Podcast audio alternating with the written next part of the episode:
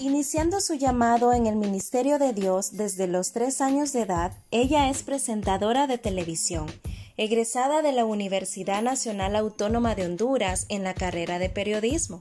Es líder de célula en la Iglesia SEAD y pertenece a la Red 10. Actualmente es miembro de la banda musical SEAD Worship. Parte también del Ministerio de Alabanza como una de las voces principales. Es apasionada por Cristo y amante del servicio a Dios. Hoy quiere compartir contigo parte de su testimonio. ¿Sabías que la palabra llamado tiene 59 definiciones en el diccionario? Es algo que a veces nos hace sentir inadecuados e inseguros, pero este mismo, al ser encontrado, te ayuda a ser dependiente de Dios. ¿Estás dudando hoy del llamado de Dios a tu vida? Sé bienvenido al episodio número 4. Te dejo con Karen Betancourt. Hola a todos, para mí es una enorme bendición estar con todos ustedes y poderles contar un poco acerca de mi ministerio, un poco acerca de mi testimonio y de cómo Dios me llamó, cómo yo recibí ese llamado de Dios para servirle a Él. Hay algo que tenemos que entender del llamado y es que nosotros no nacimos por casualidad y sin rumbo, sin propósito, meta o esperanza en este mundo, sino que Dios nos escogió con un propósito único y especial. Así lo dice en Juan 15, 16. No me escogieron ustedes a mí, sino que yo los escogí a ustedes y los comisioné para que vayan y den fruto, un fruto que perdure. Así el Padre les dará todo lo que pidan en mi nombre. Y es que Jesús mismo nació con un llamado. Su llamado era salvar al mundo. Sus padres sabían de ese llamado, pero había familia que no creía en él, no creía en este llamado, y hasta llegaron a llamarlo loco. Y así lo cuenta en Marcos 3, 20 y 21, que dice, Luego entró en una casa y de nuevo se aglomeró tanta gente que ni siquiera podían comer él y sus discípulos. Cuando se enteraron sus parientes, salieron a hacerse cargo de él, porque decían está fuera de sí. En otra versión de la Biblia dice está loco. Su familia estaba viendo el llamado con los ojos humanos, con sus ojos carnales. Y eso también nos va a pasar a nosotros. Habrá gente, incluso de nuestra familia, que no creerá en nuestro llamado y surgirán comentarios que afectarán nuestra vida y afectarán que nosotros desarrollemos ese ministerio para el cual Dios nos llamó. Algunos comentarios pueden ser no está, no está preparado, no es lo suficientemente bueno para hacerlo. Antes de convertirse a Cristo, esta persona pecó demasiado y no merece estar donde Él está. Las personas dirán estas cosas y muchas más, pero tenemos que estar seguros de que esto no nos define y que más bien es solo el reflejo de que ellos tampoco creen en sus virtudes y en su propio llamado. Si alguna vez nosotros hemos hablado de alguien que no merece estar donde está, que Dios, ¿por qué lo está usando a él si era tan pecador? Yo creo que es tiempo también de pedirle perdón a Dios por esas palabras que han salido de nuestra boca, porque también esto afecta que nosotros desarrollemos nuestro ministerio. Saben, yo empecé mi ministerio a los tres años y en ese momento no estaba capacitada para hacerlo. Es obvio, tenía, era una niña de tres años que no tenía la edad ni siquiera para estar en aquel coro de niños. En ese momento ni siquiera yo sabía que Dios me estaba llamando porque lo único que tenía era un deseo por cantar. Pero algo Dios puso en mi corazón para que yo sintiera ese deseo. Y más adelante vamos a hablar de ese deseo que Dios está poniéndote en este momento. ¿Cómo saber que Dios me está llamando? Uno es la insistencia de Dios, de hablarte por todos los medios posibles de que eres único y especial. Tal vez Dios te está llamando a través de un familiar, Tal vez Dios te está llamando a través de un amigo, a través de un mensaje de tu iglesia, a través de algo que viste en internet. Y es que Dios te está mandando a que creas y lleves a cabo esa misión divina, la cual está naciendo en tu corazón, en tu espíritu, a través de un deseo. La segunda forma de cómo saber que Dios me llama es la resistencia que has enfrentado. Tal vez tú ya estás, tú ya estás sirviendo, tú ya sabes cuál es tu llamado, pero esa resistencia que has enfrentado para creer, para iniciar ese llamado y para permanecer en él, eso es lo que te prueba de que Dios te escogió y que hay un enemigo en tu contra que no quiere que te levantes, porque siempre va a haber oposición del diablo cuando nosotros queremos servir a Dios. Y miren lo que dice primera de Pedro 2:21. Para esto fueron llamados, porque Cristo sufrió por ustedes, dándoles ejemplo para que sigan sus pasos. Jesús mismo se hizo hombre, vino a la tierra y también inició un ministerio. Él sabía que su llamado era salvar al mundo.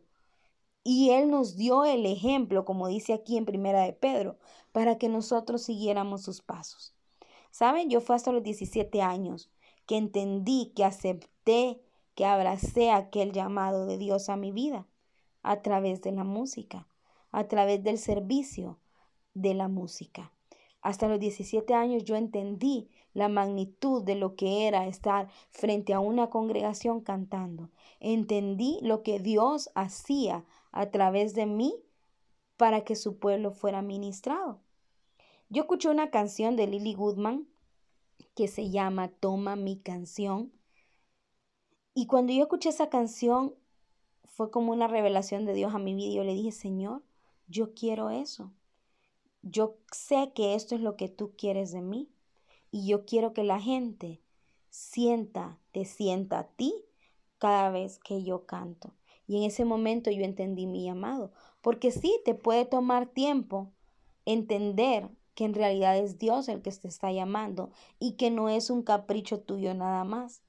Pero a través de todo este tiempo, también vamos a enfrentar obstáculos, porque no todo es lo bonito. También van a haber obstáculos que nos van a ayudar al final a que seamos mejores personas, mejores cristianos, para llevar a cabo ese llamado de Dios en nuestra vida. Uno de los obstáculos que vamos a enfrentar es la duda. ¿La duda de qué? La duda de nosotros mismos, la duda de lo que los demás van a decir de nosotros, pero el problema es cuando dejamos que esta duda permanezca en nuestra mente y en nuestro corazón, y entonces se empieza a gestar algo más grande en nuestro espíritu, y es el segundo obstáculo, que es el miedo. Cuando nosotros le damos cabida a la duda, llega el miedo a nuestra vida. ¿Miedo a qué? A no ser lo que Dios espera que seamos, a no ser lo suficientemente buenos para desarrollar aquel ministerio a lo que va a decir la gente de nosotros, a que tal vez no tengo la suficiente capacidad eh, para poder llevar a cabo aquel llamado o que tal vez no tengo el dinero para desarrollar aquel ministerio. Pero ¿saben qué? Hay algo que yo he entendido y es que no debemos de esperar a ser perfectos para obedecer al llamado de Dios, porque Dios en el camino te va proveyendo el dinero que necesitas. Dios en el camino te va perfeccionando para que puedas llegar a ser lo que Él quiera que seas. El tercer obstáculo que vamos a enfrentar es el diablo. Él siempre se va a oponer a que nosotros hagamos lo, lo bueno. Hay una frase del pastor Dante Gebel que marcó mi vida y es que él dice que a mayor unción, mayor demonio. Siempre que escalemos un nivel ministerial, el diablo también nos pondrá nuevos ataques para hacernos desistir de ese llamado. Y tenemos que estar preparados como hijos de Dios para poder enfrentar cada uno de los obstáculos que el diablo mande a nuestra vida. Eso solo lo vamos a lograr con la búsqueda, con esa cercanía que nosotros podamos tener con Dios, esa búsqueda de su presencia a diario en nuestra vida. El otro obstáculo que vamos a enfrentar es el pecado. Y es que todos sabemos que el pecado nos aleja de Dios. Pero muchos cristianos nos dejamos seducir por el pecado. ¿O cuántas personas no conocemos que tenían grandes ministerios y a causa del pecado ahora volvieron al mundo?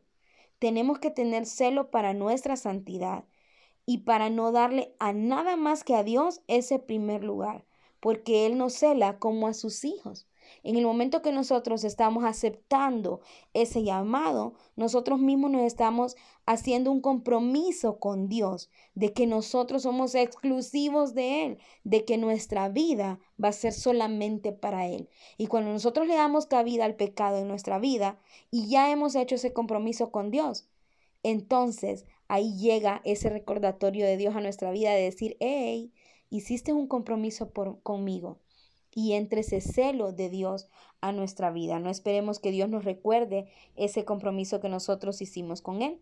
Otro de los obstáculos que vamos a enfrentar es la irresponsabilidad.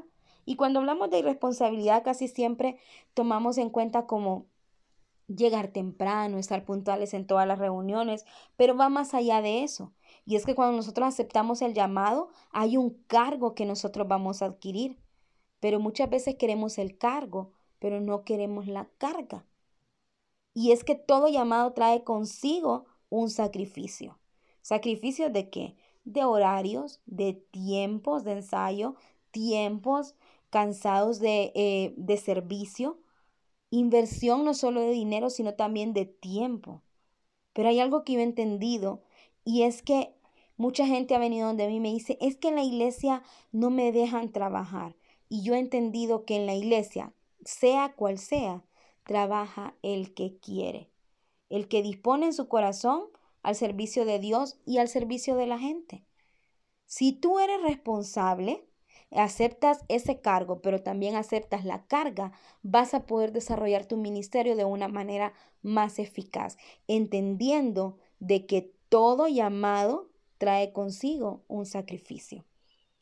Y estas son cosas que tenemos que tener bien claras, porque son obstáculos que se nos van a presentar en cualquier momento de nuestra vida y de nuestro ministerio.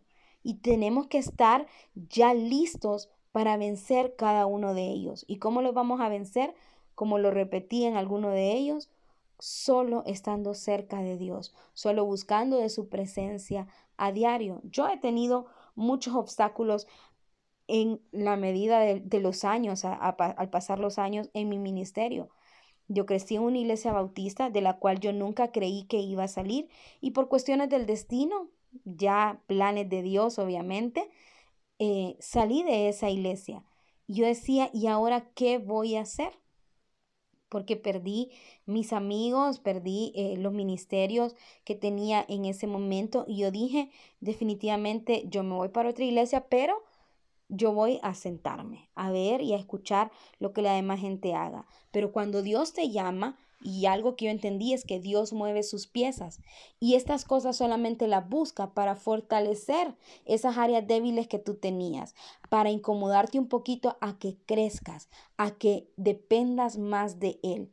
Y es en ese momento cuando uno entiende que Dios mueve sus piezas, entonces empiezas a ver que hay un mundo más amplio al cual Dios quiere que experimentes. ¿Cómo vamos a cumplir el llamado de Dios? Como lo mencionaba al inicio, a través del deseo.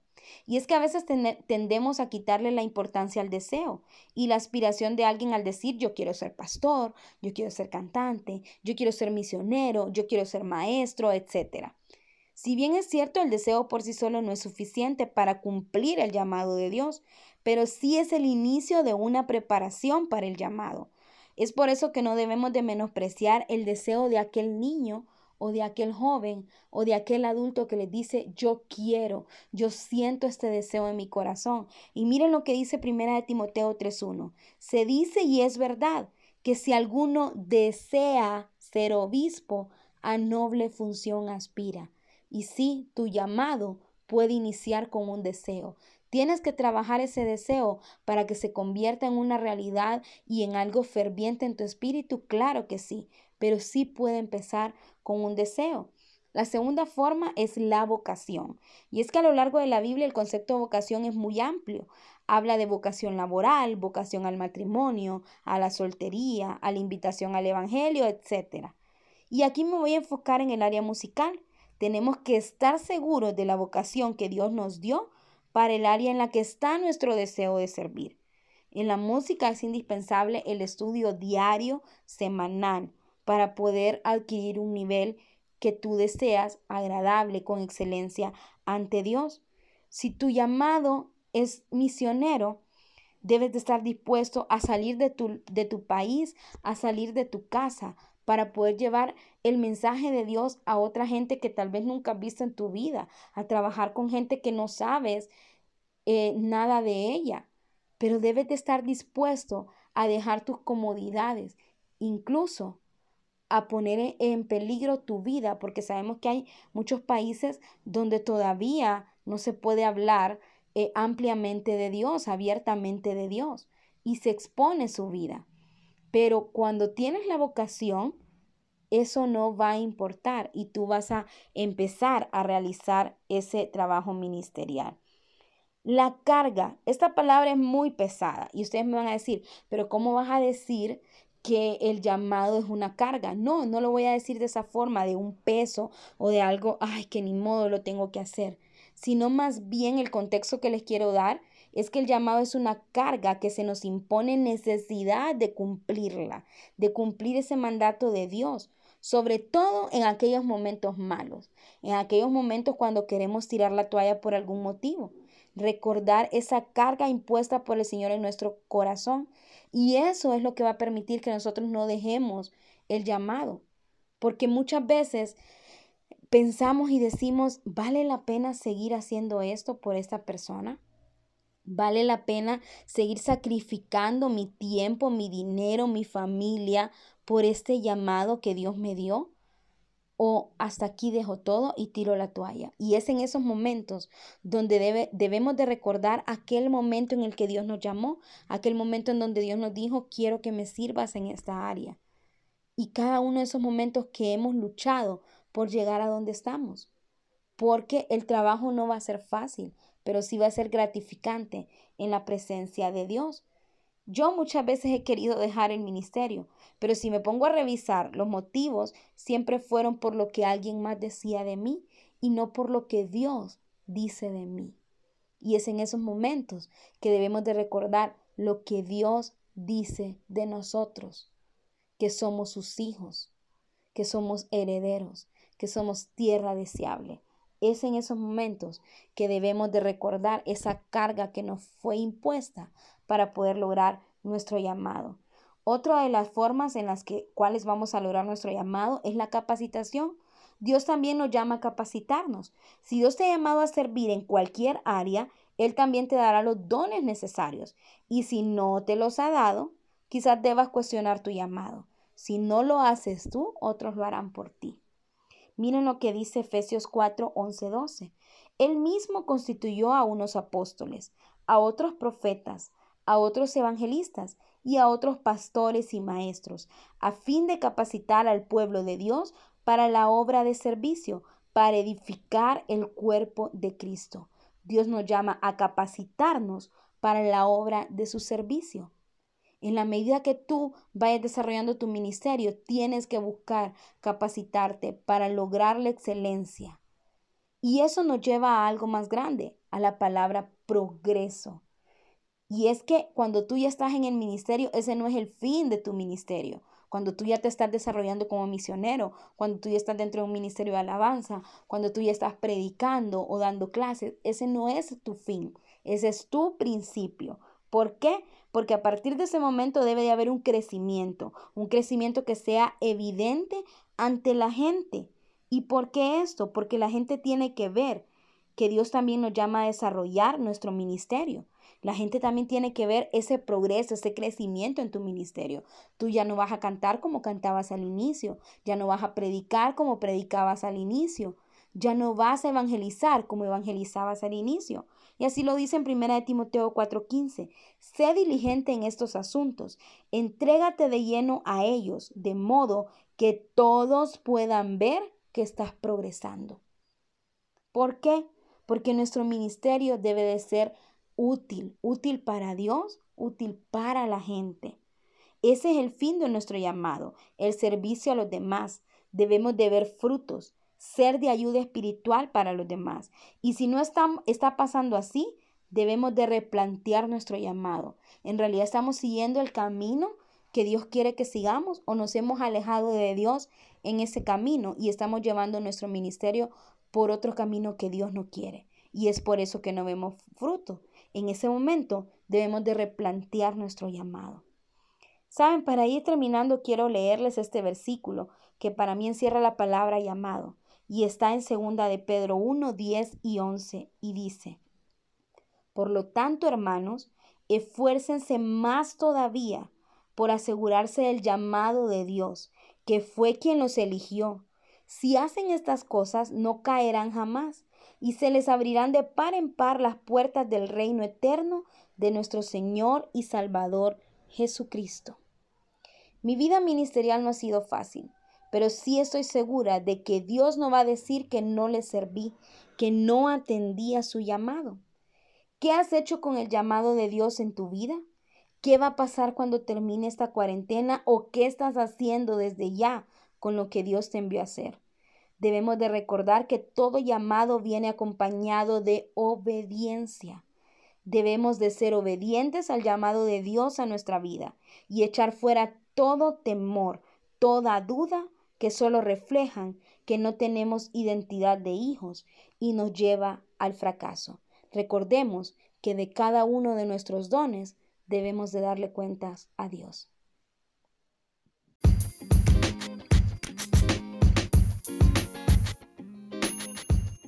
Esperamos que este episodio haya sido de bendición y haya edificado tu vida. Te agradecemos mucho el haberte mantenido en sintonía con un episodio más. Recuerda que el llamado de Dios es apenas el comienzo de una extraordinaria aventura de servicio. Si tú llegaste hasta acá, yo te quiero invitar a que nos puedas seguir en todas nuestras plataformas digitales. En Instagram nos puedes encontrar como arroba ambos podcasts y también estamos en Anchor, en Breaker y en Google Podcast. Si necesitas oración, no dudes en ponerte en contacto con nosotros. Recuerda que Dios te ha llamado para algo grande. No te quedes con lo pequeño. No dudes de tu llamado. Te esperamos el otro domingo.